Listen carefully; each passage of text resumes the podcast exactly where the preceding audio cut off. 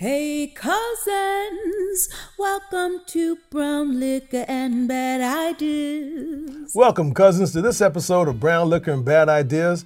I'm your host, Cornell Wright, the People's Lobbyist. And today I want to ask you to join me because I want to talk a little bit about personal experiences. Hold on till afterwards, you'll know exactly what I'm talking about. Brown Liquor and Bad Ideas is intended for the participation of responsible adults of legal drinking age who wish to engage in substantive virtual discussions and social drinking for entertainment purposes only. Brown Liquor and Bad Ideas does not advocate the abuse of alcoholic beverages. Choosing to participate in any of the drinking activities shared in the program should be made with moderation and caution and is the sole responsibility of the user.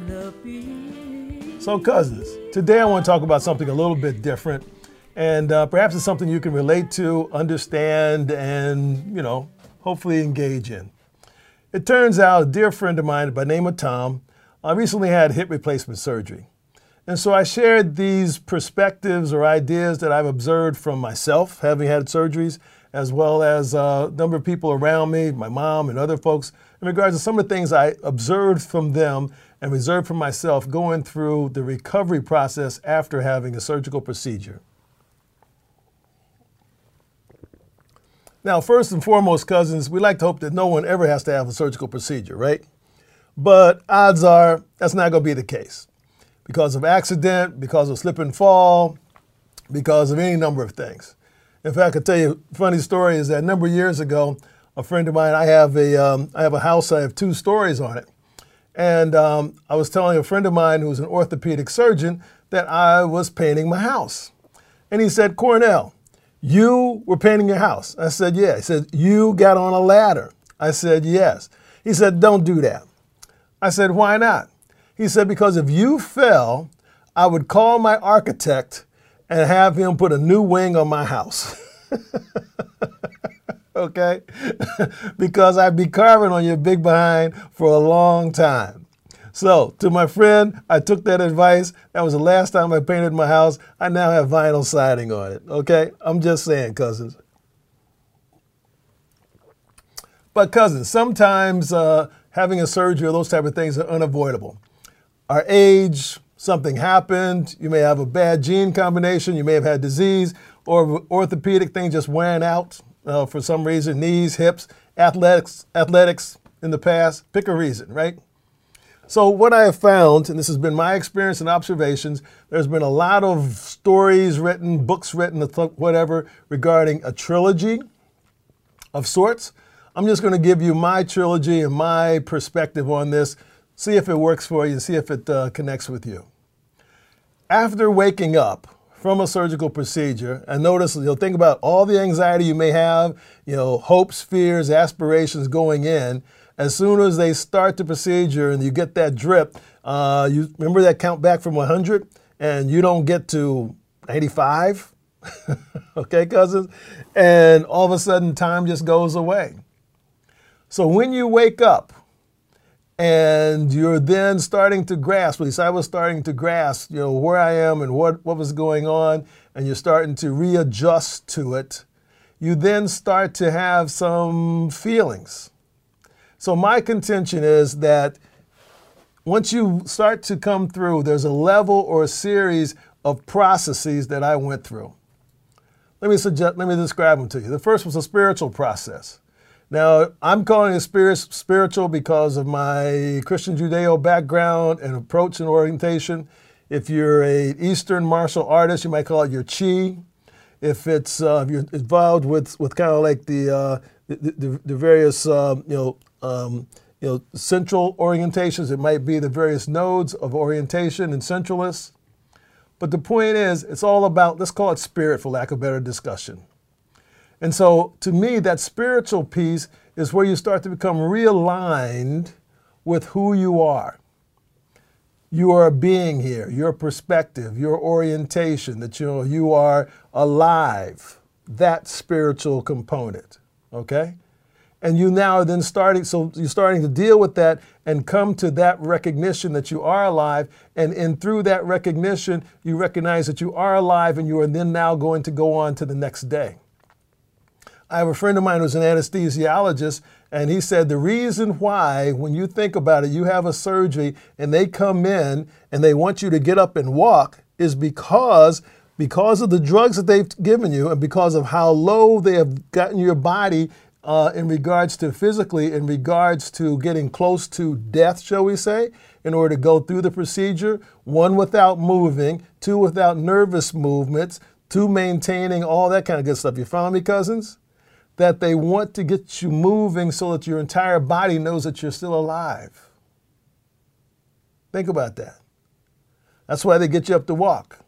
My buddy had a hip replacement. He was up walking this next day with a walker, with support, tentatively, but he was putting weight on the on the hip and the rest of the body down his legs and arms. Everybody knew that he was alive again. So that's that spiritual connection, if you will, cousins. Okay? The next phase I would offer and suggest is that of mental. Mental.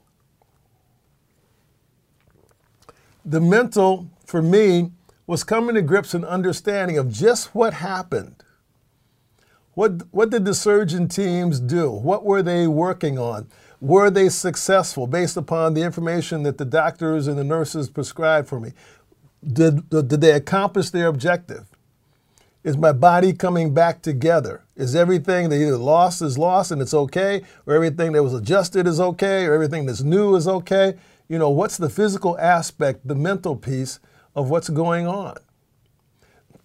That mental piece is important, cousins, because that now helps you, at least for me, saying that I can do this.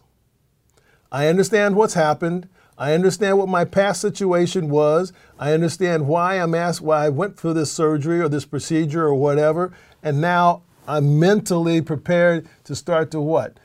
Connect with my spirit, I would offer, and then to prepare myself for the physical aspects of my body continuing to heal.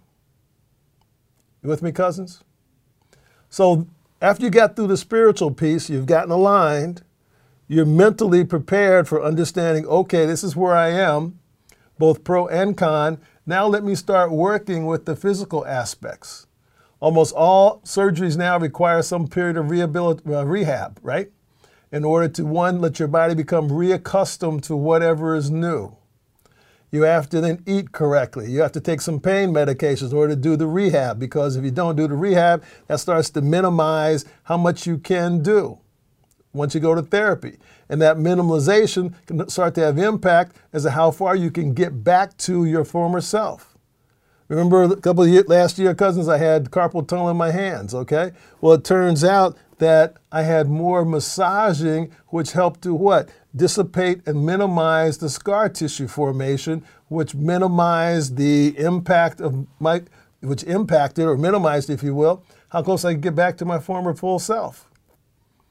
The other piece is, cousins, and let's be honest, that uh, once you start getting to be a little older, and recovery is going to take longer, and your 100% back to whatever's new is not going to be the 100% back when you were 18. okay? I mean, let's have a drink on that one, cousins, because